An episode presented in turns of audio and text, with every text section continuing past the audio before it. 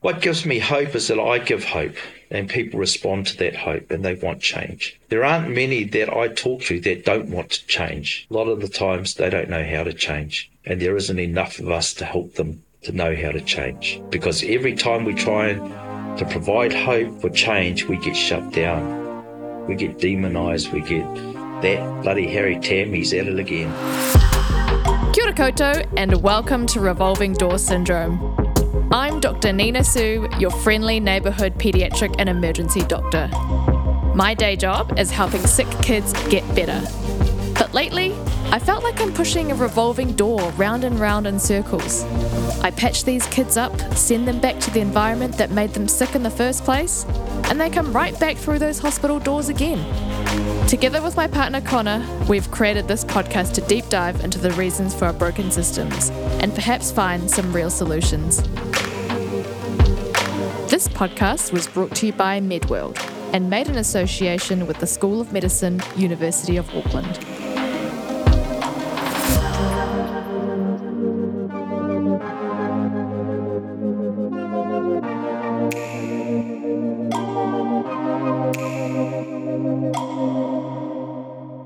Today we bring Harry Tam to the podcast. To many, Harry is a controversial character, one that has a complex history as a patched member of the mongrel mob.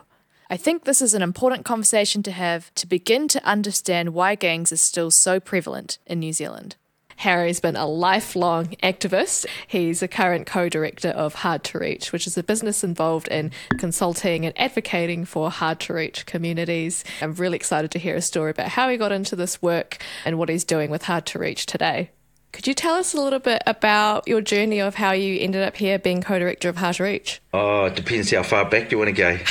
Go all the way back, all the way back. I got into doing this sort of work through my mentor, who was a teacher at school. He was also working with Ngā Tamatoa back in the 70s. They were considered to be radicals in their day, but they were promoting Māori rights and land rights. People like Chief Harawira, Sid Jackson, and all those Māori radicals of the 60s and 70s. How did you get involved? Because my understanding is that you also whakapapa to Chinese heritage as well. So how did you get into that? Good question. yeah, I just sort of trucked around with Bill, who was a teacher, and he ran this crash pad for young junior mob members in Hopper Street. And he was also running things like small businesses like bread runs to provide jobs. And he was a political refugee from Burma who had served in the Burmese government. He had to flee Burma and he caught up with Sir Bernard Fergusson, who had just finished his term as Viceroy in New Zealand. And he suggested that Bill come to New Zealand because the district that Bill was the commissioner of had a lot of ethnic minorities. And Sir Bernard Fergusson said to Bill, young Māori are having a really tough time in New Zealand. Why don't you go to New Zealand and see what you can do with young Māori and use your skills of working with ethnic minorities? So he, that's how he came to New Zealand. And he was teaching at Waihi College and he met James K. Baxter, the poet. And James K. was running the Jerusalem community up the Wanganui River. And of course, I don't know whether you know of James K. Baxter, but he was a very famous poet. So Bill ended up in the Jerusalem community, and you're talking about probably late 60s, early 70s. And at that time, New Zealand had a, a, heroin problem. So anyway, James K. Baxter, he was also an alcoholic. Comes from quite a well-known family. He was what they call them, those poet laureates or whatever at Dunedin. So he's quite well known, but he started this community in Jerusalem, which is up the Wanganui River. So young people with addictions and whatever can go there and try and rehabilitate. He's probably one of the first people that started working with young gang members. So Bill went to Jerusalem, met James K., and then he ended up in Wellington. James K. had this whole thing about building communities, community development, and these people came back into the cities and started to try and replicate like an urban Jerusalem model. And so that's where the crash pads and that come into back in the 60s and 70s during that sort of hippie era. Crash pads were quite a thing for the hippies who were transient and they could crash at people's houses when they're travelling or whatever. So that was the sort of concept of crash pads. And of course, when you're talking about the 60s and 70s, almost at the height of urban drift in New Zealand. And so places like Wellington, they weren't really equipped to deal with people, an influx of people coming to the city for many, because they would come to the city for work, but there was no accommodation. So we fast forward to now, 2023, we have a not a dissimilar problem, a similar problem where through nine years of the national government of boosting the economy by immigration, has created this whole housing shortage. Can I bring it back to your own story in terms of when you were growing up in New Zealand? My father came to New Zealand. He was brought out to New Zealand by relatives through marriage to work in their laundries in Dunedin. And uh, I don't know how many years he was here before he was sent home back to China and he married my mum. Came back to New Zealand, and then Japanese invaded China, and then there was Second World War, and then the Mao Zedong's People's Revolution. So there was a long separation between dad marrying mum and mum coming to New Zealand. So she she didn't get out here till I think 1952. So Japanese invaded China in 1933, I think it was, in Manchuria. That's almost like a 20 year separation. Oh my goodness, that's crazy. Yeah, staunch mum. God. I thought it was hard because my parents like had a probably about two years or so separation between my mum, my dad coming to New Zealand, and then my mum being able to join. I thought that's hard enough because at that point mm. they, they were able to talk to each other like once a month, and it was very expensive on the phone. And I'm like, gosh, how do we do it? There's nothing. There's nothing. and then when my partner's away, my partner's away for a month, and I'm like, oh, I'm so lonely, and I talk to him twice a day on a video call. they were lucky to have letters. Yeah. That's what I mean. Like I, I am just so full of admiration for my mother. Pretty staunch lady, very traditional Chinese. Yeah, and she came out here. She didn't have a good life, really. Life is very hard in China because my mother used to tell us stories of hardship. Stories where mothers would suffocate babies because they knew they couldn't feed them. And during the war, it would have been extremely hard. Yeah. Famine and all those things. So, mum had a pretty hard life. For Christmas a couple of years ago, I got my dad Storyworth, where you get someone to write stories about themselves and at the end you publish a book. But it's taking a little while for me to go through and edit all my dad's grammatical errors. but it's a really interesting experience. So, my dad came from Sichuan and his family were very poor growing up to the point mm. where, so he was one of it was actually be seven kids. One of them died when they were really young, but yeah, they were really impoverished during all the Great Leap Forward, Cultural mm. Revolution. And my dad's dad actually passed away because of malnutrition. Because mm. reading the story, it's really yeah. awful to think that you know that's only two degrees of separation. My dad's dad living in this time where because he'd lost his ration book, he was too proud to use the rations for the rest of the family, and so just went without food, and then actually passed away from malnutrition. And it's just it's two degrees of separation, really. Yeah, and my mother's father got beheaded by the Japanese. He was the, their village leader, and apparently the Japanese has sent three Chinese women collaborators into do reconnaissance of their village. The Japanese were looking at using it as a base. And the village, as patriots, they killed these three women for being collaborators. And Japanese came back and burnt the village down. And my grandfather and some of the village elders went back to see if the Japanese had left or not, and they got caught. And so he got beheaded, which is, as you know from Chinese, it's a very bad way to die. Not that there's any good way to die, but a very dishonourable. And my grandmother died not long after that from the loss and the grief. It just depicts the hardship that my mum went through and then that long journey. She actually survived a shipwreck for three days and three nights on a ferry that hit a mine after the war. Oh my goodness. Yeah. Whereabouts? She was coming back from Macau to, to Guangdong and the ship hit the mine and it and she managed to because it listed over and she managed to survive three days and three nights on the side of this bloody ship. Holy moly. Yeah, she's that's what I mean. She's one one tough. Sometimes I wonder that previous generations went through so much adversity, and that mm. when I'm reading the stories of what my dad had been through, and I'm like, how did he turn out okay. He turned out pretty great. He's a pretty great dad, and he went through so much crap. And then our generation, it's we don't, we don't go through that same sort of intense adversity like that. And it was that resilience, eh? And she, and she had one purpose, and that was to come here and have children. It's crazy. And what, what decade was it that you were growing up in New Zealand? I was born in 57, so I grew up pretty much 60s and 70s. Yeah. What was that like as a Chinese immigrant family in the 60s and 70s?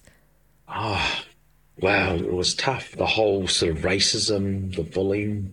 I can't say that I had a great childhood, just the bullying, like being Asian and being small, and and everyone was bigger than us, and they were all very racist to Chinese. So so I guess that's where your sort of toughness comes when you grow up in that environment. And Dad died when I was nine, and he was an opium addict. In So- New Zealand. So yeah. how, was there quite a bit of opium in New oh, Zealand at that shit, yeah. time? Yeah. Yeah, like Chinatown in Wellington, which is pretty much Haining Street and around that block, that was known as Chinatown. There was some opium dens there. And Chinese people don't really talking about it because through that era, there were quite a few of our parents, fathers, and grandfathers were addicted to, to, to opium. See, I knew that opium was a big issue for Chinese people, but I didn't realize that it like reached you know, the Chinese diaspora here in New Zealand as well. Oh, it was everywhere. Wherever Chinese went. The same with America or Canada or because when you think about it, Chinese were treated very poorly in the West. We were the what the yellow peril and so they were pretty much isolated. Like men couldn't have their women here, poll tax and those things. So what do they do? They gamble, they smoke opium because they're not welcome anywhere. So those are the sort of contexts I, I, I suspect. It's not a thing that I've really studied. I've just grown up and then also feeling the shame of your father being an addict. There's a lot of shame And like, that if you were only nine, like that's quite a big, heavy thing to have someone who's nine. Yeah, the other thing was that we had no relatives. See, we don't have any blood relatives here. So we were quite isolated in many ways. And basically, we were brought up just work, work. Mum had a small diner.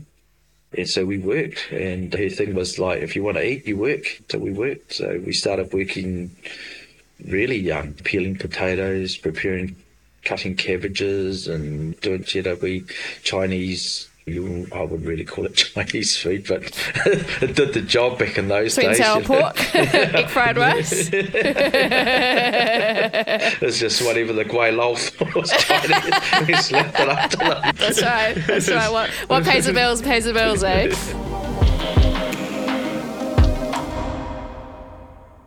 So I understand that you've done a lot of work through Hard to Reach with engaging with Mongrel Mob and other gang whānau. How did you end up helping or getting involved with Mongrel Mob?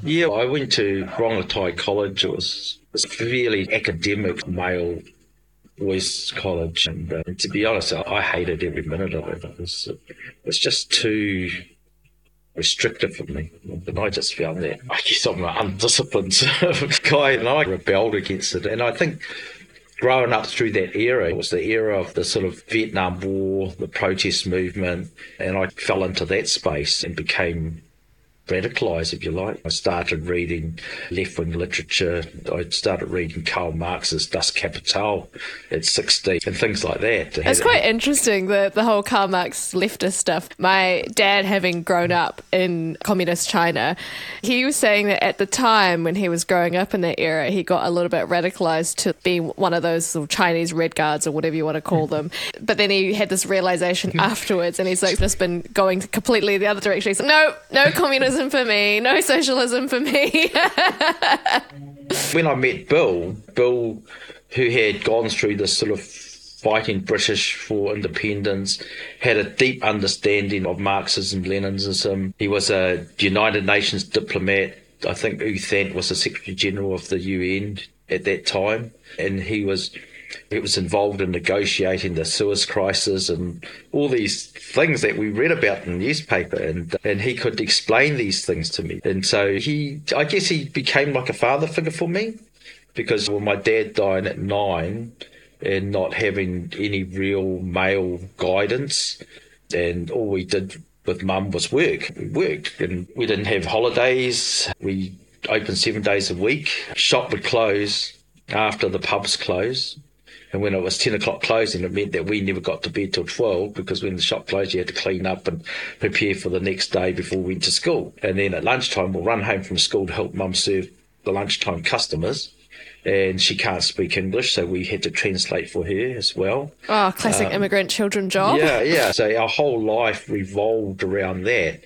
And as myself and my two sisters, predominantly my older sister and myself, we started to venture out and mix with other kids of our age and that, and uh, going to the school, my interactions with the, the junior mob, and I knew quite a few of them because being brought up in Newtown, which was like the Bronx of Wellington, and It's a trendy neighbourhood now, though, isn't it? Oh, isn't it? yeah, it's a classic sort of shifting and middle class capture, you know. And so I knew quite a few of the guys that were now in the mob, and then I started socialising with them and also helping organise activities and pro social things with them through Bill, and then ended up joining them. what was it like at that time? I feel these days when we talk about gangs, talk about mongrel mob, etc., etc., there's that layer of they just go do crime, and that's what gangs are about. So, what was it like when you had joined mongrel mob?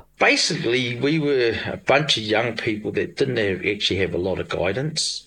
I got involved with the Polynesian Panther Party because my best mate at school was a big 16 stone Samoan guy and, and we virtually lived in each other's houses. He went to the community school, so I basically tagged along with, with him. And he wanted to know about the Polynesian Panther Party. And of course, Bill was instrumental in setting up the Polynesian Panther Party in Auckland when he was teaching. in And he wasn't even High. Polynesian. No, but, but he was. these ethnic minority people like, get get involved? Why are you getting so involved?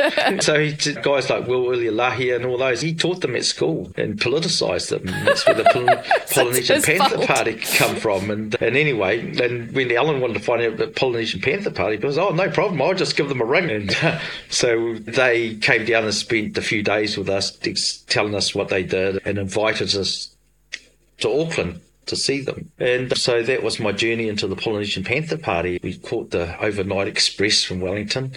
And Bill had jacked up for me to stay with friends of theirs in Herne Bay. Lovely, lovely flat. Overlooked the, harbour bridge. It was like an awesome place. And there, there was a demonstration that night. There was the Landlords Association's inaugural AGM. And anyway, so I'd never been to a demonstration, so trundled off to this demonstration. You know, placards and chanting and loud hailers and it was happening. And Muldoon was the keynote speaker. and anyway, the protesters pretty much laid siege to the Peter Pan Cabaret, which is where the meeting was. And then when the landlords came out, geez, they were brutal. They just attacked the protesters, and I saw girls. what do you mean by attacked? Physically punched and My goodness. yeah guys like pat rippon great big huge men bashing a young girl things like that. And muldoon didn't come out. And there was this talk about oh he's go, he's going to go out the back door and different demonstration rushed round to the back door. Oh no he's coming to the front and anyway he eventually came out. And I can remember very, I very vividly, even today, seeing this flower bomb just flying over, and it hits him on the shoulder, and this big flower explodes. And, Mul- and turned around and just punched him. the nearest protester. Who happened to have been Roger Fowler, who, who's a good friend of mine, and he was running a a community operation called the Ponsonby People's Union, which was actually modelled off the Black Panthers community program in the States. They ran this huge food co op and they had tenants protection and things like that. What a And- time to be alive. Oh fuck! You, you don't know what you missed, mate. it was great. Honestly, it was great. Protest, radicalizing. Oh, oh no, like they, they Activism. Oh, mate, when tenants were getting evicted, they had a tenants protection squad. They, they would come to the centre, grab their placards, trundle and run put a pickup line across the house. We just don't see things like that. Obviously, our young people just had no idea of what activism really is. yeah. Do you feel like there's like a sense of slacktivism in, in this generation? Complacency. And the thing is that direct action, we've seen a bit here in Wellington where they've been lying on the main roads to block off the tunnel and stuff like that for to fight global warming and stuff like that. It's just interesting. I saw in the news recently. So there was a pride parade, I think, in London or the UK somewhere, and there were people who were part of Stop Oil and Gas, I think, and then there were also LGBTQ members of Stop Oil Gas, and so there mm. was a big, I think, a double decker bus with Coca Cola as a sponsor, and then the Stop Oil and Gas people were like, "No, we're going to put a demonstration on your parade," and then so all these people lying in front of the Pride parade Coca Cola bus. and you're like, oh, okay. And the left fragmenting a little bit. yeah, well, I mean, there was uh, quite a lot of that back in the day because that was the, I think, the anti war era, anti Vietnam War. That kind of created a space where young people were rebelling and were questioning authority. Why are we going to war? Why are we going over to Vietnam? For what for? And so when the war was over, they weren't being drafted anymore. They got on with their university studies, became middle class, or and it just shows the influence of youth culture from America throughout the world. When we became placid, we lost that sort of drive, and then and then by the eighties, you had neoliberalism come in, and people either assimilated to that doctrine, or you became impoverished even more. we had economic decline before the economic decline because most of our people were unskilled, uneducated, and a lot of them had a lot of issues. Like I keep on talking about the stuff that's coming out of the Royal Commission. Many of these guys had been in boys' homes and they've been institutionalized and they've been traumatized. So that is part of the way in which they react and behave. So what people... was happening with these boys' homes? What was the structure and how did these boys end up in these boys' homes? Well, a lot of them ended up in the city by themselves. They might have came down with some rallies or some other people or home wasn't a good place. There was a lot of you're talking about the era of the booze barns. And that what I mean by that was that we went through this period where they built taverns. Like before that, they were hotels, and hotels had to have accommodation. Taverns didn't, and they were these huge, great big, fucking, basically a big room, and people would go in there and drink as much booze as they can till ten o'clock. It used to be six o'clock, but then it became ten o'clock and then they'll wander off to some party and continue drinking to all hours of the night and day. And the parents often were in these places boozing, and the kids were left to their own devices. And then you had family violence when people got drunk and the violence took place in front of the kids. The kids were molested by the uncle bullies, and, the, and so home wasn't necessarily a good place. And there was a lot of transiency because it was hard for Māori to find homes because landlords were fucking racist. But then um, with the whole alcohol and everything, it's still an issue at the moment. And from looking at the history of prohibition, that's been quite harmful in terms of alcoholism and all that. So, what was the driver behind all these people spending all this time in the tavern getting drunk? There's more research now about the impacts of colonisation and trauma. So, when people have had their lands taken from them and all those, you start having this sort of intergenerational trauma that's transferred intergenerationally. And so many people are using alcohol or drugs as a means to self medicate. So when your life's not good, you just don't want to think about it. So, what happened with opium? If opium had been quite readily available way back in the 50s, 60s, how did you know how did that become less available and now our focus is on methamphetamine? I suspect when the Mr. Asia syndicate folded, that the source of heroin was reduced. People go and buy codeine tablets and turn it into synthetic morphine or whatever. And then different periods, you have different drugs that get introduced people use recreationally marijuana, heroin, LSD, you know, there's trends and fashions of drugs, and the people that supply them, they know which drugs to supply. It's like any free market, you've got to know your market. If the demand's for meth, you supply meth. If it's demand for whatever, they'll adapt to it. Like people are always going to use drugs recreationally, one way or another. So there's this thing about harm reduction or rehabilitation or, or both. I think you basically need both. And I think about that time, there was a gang war in Christchurch between the Devil's Henchmen and the Epitaph Riders. The original henchmen were prospects for the Epitaph Riders, but they didn't make the grade. So they went and set up their own club called the Devil's Henchmen, which the Epitaph Riders wanted to close down. And basically, you had men fighting boys because these henchmen were really young guys. So they couldn't really foot it with the Eps and the physical. So they started using guns. So that's the first where guns and gang warfare really became prominent. And the henchmen do, didn't do very good with the guns either, because I think a couple of them got shot and killed by the Epitaph Riders. And so whenever the, you have these disturbances, all of a sudden there's a this whole crime, hard on crime stance. And building up to the 73 election, or 72 or 73. But anyway, Norman Kirk promised to take the bikes away from the bikies. That was his election platform. And of course, when he got into government and realised he couldn't couldn't take the bike, bikes away from the bikies because one, you can't, he couldn't define what a gang was. Right? Can we can we still define what a gang is? No, no. But there's a couple of common denominators, and one, it's a group, and two, they're involved in some sort of crime. And then more recently, we've moved away from that and we started calling them organised criminal groups. And again, what constitute an organised criminal group? But anyway, when we came back to Wellington, we started to do pig patrols here as well. And it was through that process we were picking up some of these younger street kids and taking them home. And Bill and Fran would work with them, help them get a job or get them back into school and re- reconnect them with their families.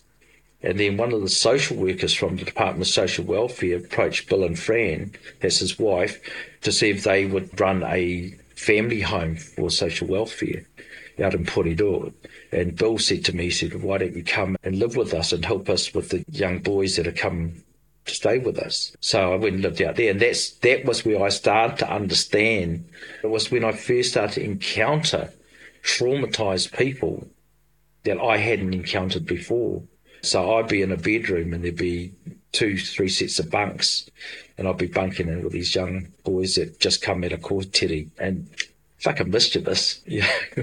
they'd joke and they'll play guitars and, and fuck, they, they, were just so funny. But I always remember waking up in the middle of the, in the night, these kids screaming. I didn't know why. I was pretty young myself, about 17. But only now in later life that I realised that these kids have been traumatised.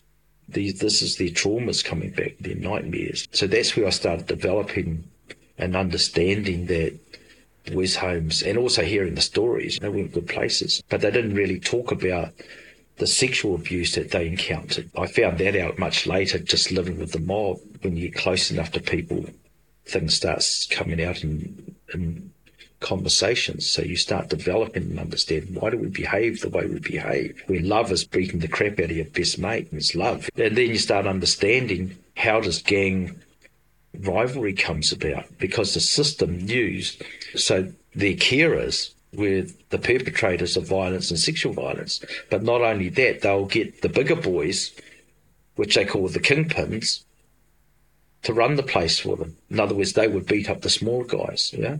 But when you've been beaten up, you don't forget. And then you end up in different gangs. So that's where the violence comes from. So that was part of my journey of learning and understanding why people behave the way they do.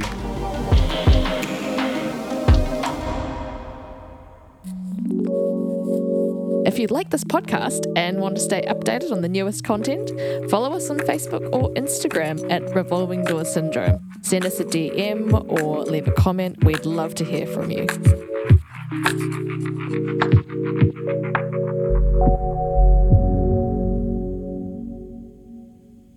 what kind of work are you doing with Hard to Reach? Right now, we run the Kahukura Meth Rehab in Hawke's Bay. Could you tell us a bit more about the work that you guys are doing at Kahukura? We don't do it so much as we administer it. So I was instrumental in helping design and develop it with the people, with our leaders up there in the Hawke's Bay, because we recognised we had a huge meth problem with our members with a high number of suicides. Basically, you had one faction supplying to the other faction, and people ended up in terrible mental health spaces of depression and hopelessness and it was a real challenge to the leadership of what we can do about it. And so we came together and we thought, okay, let's look at how we can reduce it. And so we came up with a concept of utilising traditional Māori healing methods and the Western clinical methods. And then for the next three years, we started to do things like one of the leaders went away and she trained in Rongoa. We had another person that trained as a clinician.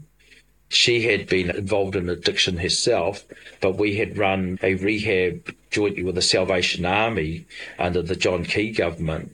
And so this person went and got herself healed and clean, and then she went and trained as an alcohol and drug clinician. And we ran wānanga on Romi Romi, and so it was just what we call mobilisation. It's about energising our people, getting them used to be in that space. And I always think about if you want to plant a plant, you don't just stick it in the ground. You've got to till the soil. A lot of people, and it's probably very unfair how the media have portrayed it, but I think a lot of it has been portrayed as, oh, why are we just giving money to the gangs? I think that's a lot of how it's been portrayed, but it sounds like it's not just money for the gangs. It's just people who are professional, people who are running the show. Oh, yeah. We don't make any money out of it, put it that way. By the time you hire the marae and you pay off your clinicians and pay for the food, there's not a lot left. This is not a money making scheme. This money isn't going to the gangs, is it? No. We pay some of the gang members who have done the program and they become peer support workers. So why wouldn't we pay them? It's a job. Is that giving money to the gangs? No, that's paying them for services they've performed. And how long has Kahukura been around for? Uh, this is our second year, going into third year. Yeah. And do you guys have any stats on you know, how many people you've been able to keep off of meth or anything like that? Or yeah, I think tomorrow we're going to celebrate. I think between twelve to thirteen that have been one year clean. We've had people that are over two years clean that have got their children back from Oranga Tamariki. Oh, incredible. You know, the media and the politicians, they don't want to see that. But to have that many people not relapse, that's, that for meth is incredible. How much funding is going towards the Kahukura program? We were given 2.75 over three years. What's very Which little is, money over three it's, years. It's nothing. It's absolutely nothing because when you let's put it into context to, to, your sort of gold standard rehabilitations like the Odyssey houses and the Moana houses, their programs run anywhere between eight months and twelve months. Ours is only eight weeks. Because right? I guess the Kahukura, it's much more of a community based program. Is that right? Like it's not a residential program. It's that you come, you're still with your family. No, they live. oh, they live on, on the site. We were the first sole marae based program because we recognised when we ran our first program with the Salvation Army, they pretty much just implemented a bridge model. And when we did tikanga, they, they said to us, oh, you can do that on Saturday afternoon. And we said no, because in some ways their relationship with us transformed the Salvation Army because they didn't really appreciate the impact that tikanga had in terms of building resilience with our people. But in that journey of five years, they realised how important tikanga was, and it challenged them to up their game in being responsive to tikanga Māori. So it was a good experience for both of us learning off each other. So when we designed this program, we wanted to be heavily tikanga based. And and that's why we went to the iwi. We went to the iwi chair to get his support. And that's why was based on uh, the marae, and he mobilised the Tai Whenua to get in to support it because he could see the impacts that meth was having on his people in, in the Hawke's Bay area. It's unfortunate and it's sad that the people that could really tell the story don't. They choose not to. So we just soldier on and hopefully the results will speak for themselves. How likely do you think is that the program will continue to go? The signals aren't good, like with the whole politicisation of it, and you would have heard national parties announcing their their gang policies and that. So I think the writing's on the wall that this isn't something that they would support. What has happened with like previous crime policy and what effect has that had on gangs? I guess the thing that's on a lot of people's mind right now, right, is why is gang new gang membership on the rise? I think the thing is that new gang membership's been on the rise because quite simply we've never actually addressed the problem properly. If increase in numbers of crime, right, or membership is a barometer to measure successful or failure of policies, then we know that the tough on crime doesn't work because the tougher you get in crime, the more crime there is. The tougher you're on gangs, the more gang members there are, right? But how does that work though? I feel like there are a lot of people throwing out all these simple solutions to complex problems. And it's really easy for it to make a soundbite of, oh, we're going to be tough on crime. And people fall for that really easily because people like simple solutions. So, what is the solution then? How do we get people out of gangs? How do we stop people from well, joining gangs? Well, well, the thing is, you know, when we keep on perpetuating sort of moral panics, that's why people think that way. There's a reason why people think like that, right? People don't just think like that because they wake up in the morning and think like that. They're conditioned to thinking like that. So you have this sort of tag team thing between the politicians and the media to sell papers or sell airspace. Politicians to make political ga- gains out of it. So as long as you keep on perpetuating this myth, I mean, that's what, what advertising is all about, right? So unless the media is going to be responsible, and if you read any government report on gangs or crime, there is always a section about criticising the lack of responsibility by the media. No one holds the media to account on their irresponsible reporting. Can you give like, me some examples of irresponsible reporting? It was like the, the Ram Raid one. All the public needs to know is that a group of young people went and drove through the mall and, and stole some things, right? They didn't need the video footage. They basically glamorized it and planted ideas into other young people to come up with a similar thing or worse, right? That's where you start glamorizing crime. And those whose mental space so disaffected, they all start duplicating that. That then gives the media more reasons to report more of it in a more sensationalized fashion because their other media sources will start competing. Then the politicians, that's, that's like a tag team, right? Tag, your turn, yeah?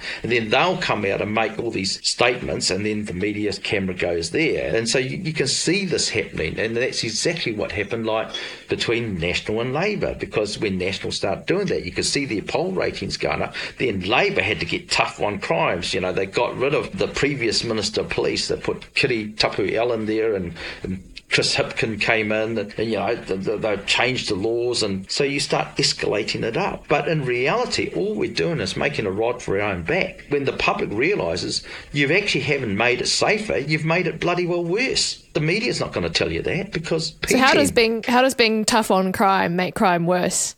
Well okay if you have a look at this just have a look at a global situation right? The First World War. They had an armistice, was that Germany was held accountable for starting the war, and they were made to pay the Allied nations. So what came out of that? Disaffection from the German people and the rise of Hitler. Yeah, so the tougher you're on somebody, the worse it gets, right? And so Hitler came out, and had the Second World War. So what did the Allies do after that? The Marshall Plan helped the Germans develop the economy. So you know you have one of the most powerful economies in the bloody world. Same with Japan. When you try to oppress the natural instincts to fight back, you know, so this is this is what we don't recognise. You know, there, there's the global examples of this, but we don't want to learn that because we don't score any political points. We don't sell any newspapers. So, what's, what kind of oppression is happening at the moment? Well, the thing is that what we're not doing is developing an understanding of the causes of these things, of why people behave like this. You know, that's the story that we should be telling. It wouldn't it be great if politicians starts competing with each other on how to fix the problem because we understand the problem and the causes of the problem rather than just be tough on crime.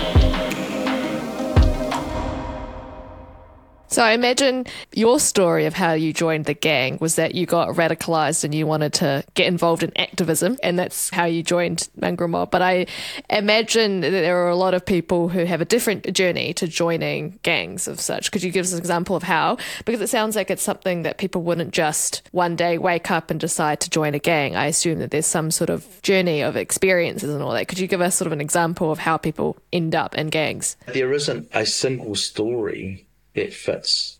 People will all have their own stories and their own reasons for joining, right? And there may be some common denominators. And a lot of those common denominators that, that academics talk about is the lack of family connections, the disconnection from society, their own traumas. You see, gangs, they're not judgmental on what you do. So when people feel they're being judged, they move away. They find the space where they don't care what you've done. As long as you're accepted into that community, you're accepted. Whereas if this person's walking down the road, oh, look at him, he's a gang member, you know, and a lot of our people haven't been accepted. They do feel rejection in many ways whether it's just self imposed, but more likely because there are things that have been happening in their lives that we don't understand. And because we don't understand them, we treat them differently and they feel that. Because humans are social beings, they're looking for somewhere that they can fit in. Put it this way, for example, your father was very violent towards your mother and he was very violent towards you. And your father had a huge alcohol problem. Most of his money was spent on alcohol, and you come from a big family. And you've had broken bones from the violence from your father. You've gone hungry because there's no food. And at eight, you got taken off your family and put into Oranga Tamariki for care and protection. You pine for your mother, so you run away. You get caught, but before you get caught, you've been living on the streets. You got no money, so you shoplift. You break into a house, not to steal anything, but just to have a shower. But you happen to see a pair of shoes that might fit you, so you took it. And then you get caught. You get sentenced through the youth court. You get put back into the home and your carer that's been paid to care for you is abusing you, so you run away again. So your life becomes institutionalized. Patterns start becomes the norm. And then you graduate into the adult system because you're no longer a youth, you're 18 now, you go to prison, yeah? And you got a more intense version of that from prison. And then you find that the prison's divided up between different groups. And if you don't belong to one of those groups, you've got no protection. So the whole thing starts snowballing. But when you finish your prison sentence, you've got no ID. You can't even get on the benefit. So you go and see your cousin who's literate. She goes down to WINZ with you, helps you sign up for the Benny. The only thing is that she gave WINZ her bank account and not yours. What do you know? Oh, I'll go down to Pak'nSave and Save and I'll just grab something, tuck it under my jacket. Security guard catches you, oh, back in jail. Go through that whole whole night nightmare again, yeah? And then somehow you end up having a bit of a relationship with another person that is not dissimilar to you whole cycle repeats itself and repeats itself. Yeah. How can we as a society change to stop that? Because that sounds like a really hard cycle to break. Well, it's hard because we don't talk about it. We don't talk about the realism of what causes people to do what they do.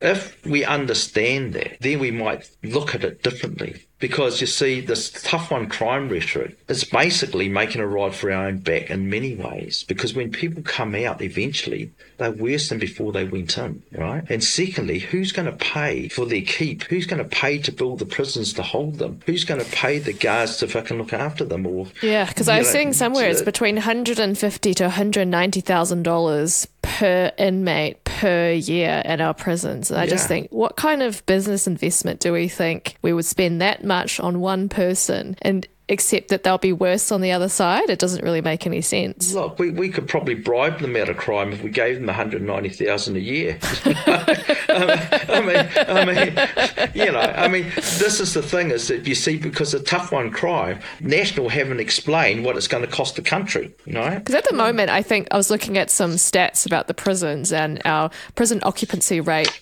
uh, the total number of prisoners, anyway, inmates, is actually quite low compared to like, in the past. And I guess one of the arguments that people are saying is, well, we have only a few prisoners in prison at the moment, and all this crime happening. Well, maybe we do need to be putting more people into the prison. But but the criminologists are telling us that the crimes has dropped.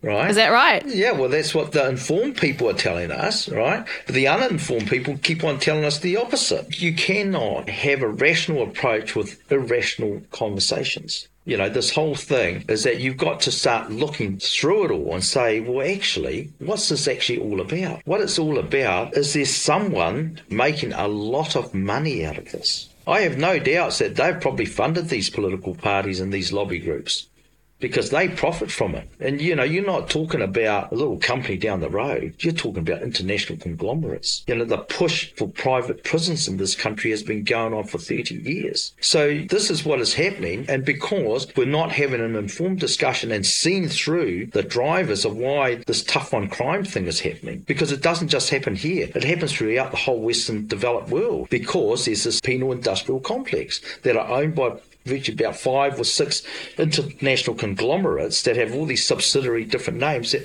that runs private prisons. But it's not just the prisons, it's the gear, the pepper spray, the batons. You know, someone's making a lot of money. It's it ain't, really, it ain't yeah. us. It ain't us. you know, it ain't the public, it ain't the taxpayer. We're just paying for it. And we think we're getting feeling safer, but every three years we feel more unsafe than we did before. All right? What kind of return on investment is that? Exactly. We're not telling them that. And we keep our heads in the sand so we don't actually see through what the drivers of this rhetoric is. Now, I didn't make this story up. You know, read it up online. You know, it's happening throughout the, the whole Western world. You know, when you talk about 190,000 per, per year for a prisoner, you can triple that because you haven't factored in the lawyers, the judges, that whole industry before the person gets to jail. You know, the policeman, a policeman has a police car, he has a, a watch house sergeant, you know, he's got a whole police department. We're all pay for it. So, if you could do three things right now to change how we do things in society to prevent gangs, prevent people joining gangs, or prevent people doing crime and going to jail, what would you do? Well, the first thing I'll do is I'll forget about trying to prevent people joining gangs and I'll forget about preventing gangs. What we want to prevent is bad behaviour, right? Let's focus on changing behaviours rather than changing people's affiliations, right? We all need somebody, right? We all are social creatures. We need to be with people, right? Why would you want to take them away from the community that they belong to? What we should be focused on is how do we change the pattern of behaviour that is causing harm to themselves and to us and to others, right? And how would That- you do that? Well, doing what we've been doing and doing more of it with more resources to do it and having people that actually understand the problem and can work with those people and engage them and help them devise their own solutions to their problems, like Kahukura. It's working because it's theirs. It's run by their leader. They don't want to let the leader down. Take a look at your home life. You wouldn't want to let your partner down. You wouldn't want to let your kid down. It's yours. It's your family. We're no So I think the people that have the biggest stakeholders in this is the community. And I just feel that communities have been disempowered to actually make the difference for their people. Yeah, because someone out there is controlling the narrative and they're spoon feeding bullshit to our communities. And our communities haven't been educated and informed enough to see through the bullshit. How much change do you think needs to happen within the communities in terms of like within gang whānau? Sorry, just reframe that question again. How much change needs to happen within the gangs because you know there the things that I've read in the media about senior people in the gangs wanting to make these changes, wanting to make the changes for their whānau, for their community, but then there will always be the odd person that comes up in the media. I just remember reading this story about somebody who was the right hand man of one of the gang leaders who got caught being part of a drug ring, which was obviously very disappointing for the people who were within the gang wanting to create change to get people off meth. I think I think you're saying let me just put a perspective on it that the public perception is that when one of us does something we all do it. We all the same, yeah. The logic that we don't apply, know, is that men in suits, businessmen in suits, are all pedophiles. How do we know that? Ron Brierley had a whole briefcase and laptop full of pe- pedophile. Then we've just got this millionaire businessman, Rich Lister, five years name suppression doing three years. But that's the same logic, you see. But we don't we don't see millionaire businessmen as pedophiles, do we? We see them as sirs and knights, yeah? On this other side, that happen to be predominantly darker than those white folks that don't have the money to buy flash suits and they don't walk around with laptops full of pedophiles. They're called gangsters. See, that's the nonsense, isn't it? Because we are intentionally not informing people the realities and the truth behind things. When you take a look, again, the Royal Commission, when you, the state employed people like health professionals, Dr. Leeks, who then employed others that abused the shit out of people and used tools for medicine to torture people. And then, when these people are harmed and they want redress, the system closes ranks and effectively covers it all up to make sure that these people don't get redress all the way to Crown Law. What's the message you're giving these people? Hey, through that process. That they don't matter. Not only that they don't matter, it's worse than they don't matter. Yeah, when you're denying them their rights at every fucking part of their life, it's more than you don't matter. It's like I want to get rid of you. You're a nuisance. Yeah. So unless we put it out there and understand the whakapapa to this dysfunction, and we continue it. So you have the Children's Commission that was really vocal, but so you get rid of them. Children's Commission no longer exists. We've got a new panel, or whatever they call it now. People are still going into homes. Young kids are still going in there, and we wonder, oh, there's a prop the other day. Yeah, I saw in the news the other day Yeah. something about, you know, two different yeah, carers have been caught abusing kids. And I'm like, okay, mm-hmm. the cycle continues. Mm-hmm. So the thing is, unless I think you you got to look at it different phases because to do anything is like you become a pediatrician, right? You learn your practice, right? Same too with understanding why people behave the way they do. Why do gangs exist? Until we actually can speak about that openly, so we actually understand the problem, we will never understand solutions because we're taught not to. I mean, that, this is the only reason why I bother coming on doing this podcast here because there's very few forums for, for us to talk about this. And dare you even start that conversation, you get labelled that fucking Harry Tam, he's fucking at it again. I mean, you should you should see like, like like the fucking National Party, they've been trolling my Facebook page and they put out a, Really? yeah, they put out a fucking news release on me yesterday encouraging our people to register so they can be part of the democratic process. And they cited you, they Oh, no, referenced no, no, you. no, Oh, fuck yeah. You, you jump on fucking Chris Bishop's page and and uh, Simeon Brown, so they've they've actually taken screenshots of my Facebook posts and stuck it on theirs and say he's champion Labour and Greens. Would it make any difference if I encourage our people to vote National and ACT? I mean, you know, this is you get demonised for, for trying to inform your people. Because you're not just somebody who works with people from the mongrel mob. You've had a lot of experience in public policy, haven't you? Yeah, I've had huge experience. You know, I'm I'm not a dumbass. You know? they probably wish I was. Could you tell me about how your experience within mongrel mob and also your experience of public policy, how they play together, how they affect each other? I never thought about it like that, really. I mean, one thing that I did know when I was involved in public policy, the difference between myself and many of my colleagues was that I had that lived experience. I didn't just read books. Yeah, I went out and done things. I lived the life. So when we talked about crime or gangs or whatever, I mean, I've done it. I didn't read about it. I didn't need a literature review to tell me. Did you yourself ever end up in the justice system?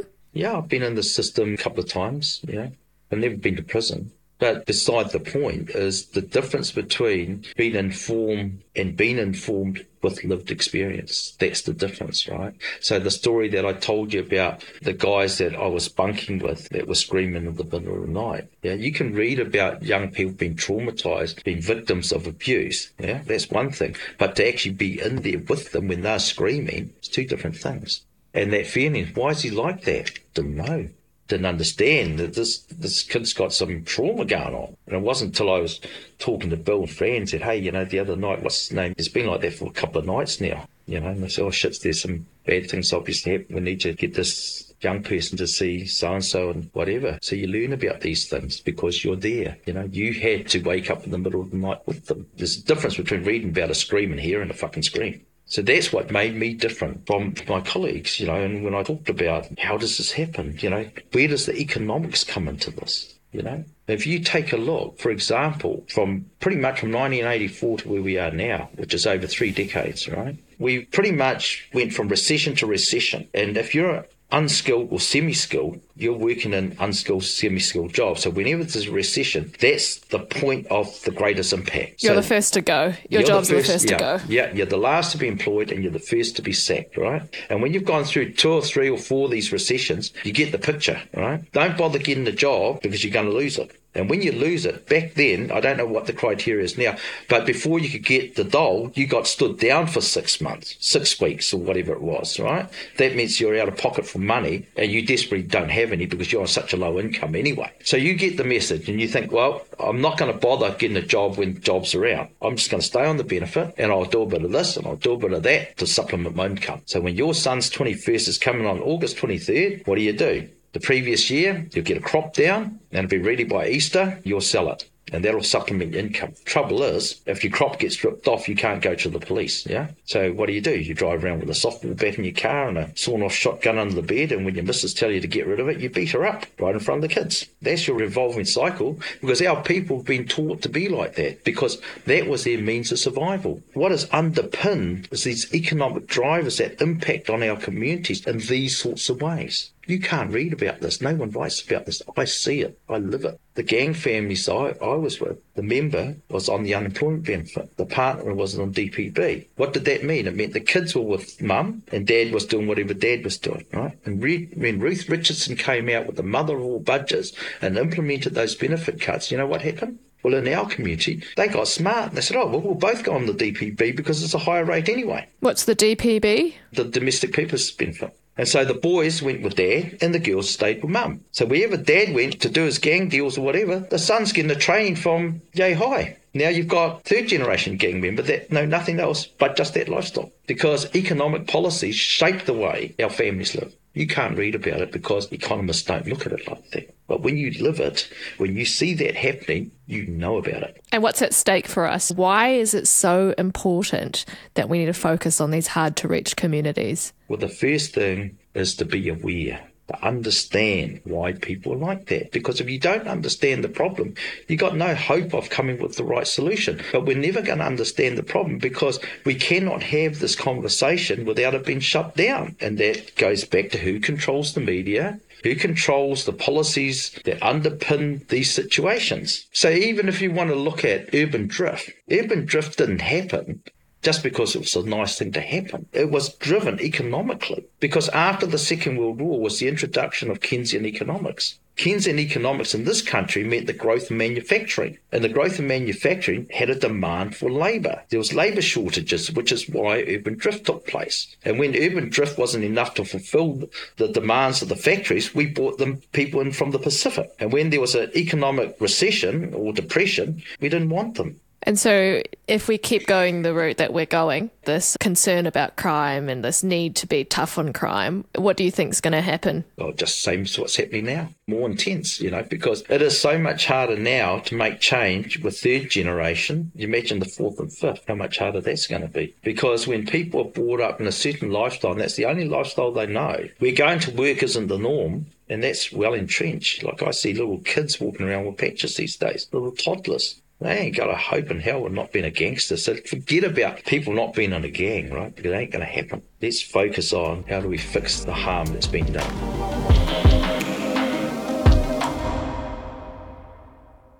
What gives you hope to keep working in the way that you do? What gives me hope is that I give hope and people respond to that hope and they want change. There aren't many that I talk to that don't want to change a lot of the times they don't know how to change and there isn't enough of us to help them to know how to change because every time we try to provide hope for change we get shut down we get demonized we get bloody harry tam he's at it again how extreme is that trolling my facebook page That's a bit extreme. hey come on You're just one guy. I'm just, I'm just a, an elderly fucking Chinaman for fuck's sake. You know, that, that happens to know something that there's that some people will listen to. Even they listen to me for all the wrong fucking reasons. So we'll have time for just one last question, Harry. What is the best book you've ever read? The best book that I've ever read have to be the Little Red Book. See, you, see, See, you should know. You should know what that is because your father would have had a Uh, copy. he, oh, I'm sure. I'm sure he would have read it. Yeah, yeah, yeah. Did you read it in Chinese or did you read it in English? the thoughts of Chairman Mao. I, I can still remember. I can still remember those pictures of the red cars all with the little red. box. I guess. I guess. To be honestly truthful, there is always one thing that I remembered out of the little red book, and it's the story about the foolish old man that moved the mountain. That inspires me. Please tell me more. You're Chinese. You should know this. I'm pretty sure the Little Red Book was something that my dad would not have let, made me read. Well, the foolish old man that moved the mountain is really about persistence, which is Chinese. He's based Mao just took a Chinese story and put it in his book, and basically said, "Old man going to move the mountain from here to there," and he started digging and dug and he dug and he dug and digging and dug and he died. And then the sons carried on, and the sons carried on, his great grandsons carried, and eventually the mountain shifted. Yeah. So it's about perseverance. It's having the vision, knowing where you need to be, and you start. You start digging. you know? And those that come after you will continue to dig if they share that vision with you. Yeah. So there's, there's some. or you could do something that doesn't kill you. Well, we, I- all, we always say, you know, I do, yeah. That's interesting. I remember one time, it was either while I was in school in China or it was when I was doing like a weekend Chinese class as first generation immigrant kids do. Mm-hmm. And I remember we did do a story and it was, this must have been in China actually. And it was a story, I think it was related to the World War II. And it was a story about this farm kid who gets asked by these two Japanese soldiers, where is the village? Because they didn't know where the village was. And the young boy knew that these were the bad guys and so decided, I'm going to lie and not tell these people where the village is. And he led them somewhere else to, so that they wouldn't know where the village was. He protected the village, but obviously the soldiers found out and they killed him. And I think I was 10 years old when I was given this story at school, and my dad just was almost threw a fit because he just thought, I can't believe that young children are being indoctrinated with this idea of that they should sacrifice themselves for their country. So that's that's my story. Well, it's not dissimilar to my mum's story, though, is it? You know, it's what happened to her father, you know? So, Yeah. it's, so it's very real. Gosh. Oh, there's some real trauma about being an immigrant Chinese kid, isn't it? Yeah. you know, um, go online and we'll look at that um, Joy Luck Club. yeah. So thank you so much for coming on the podcast, Harry. Oh, it'll be nice, nice to meet up with you sometime.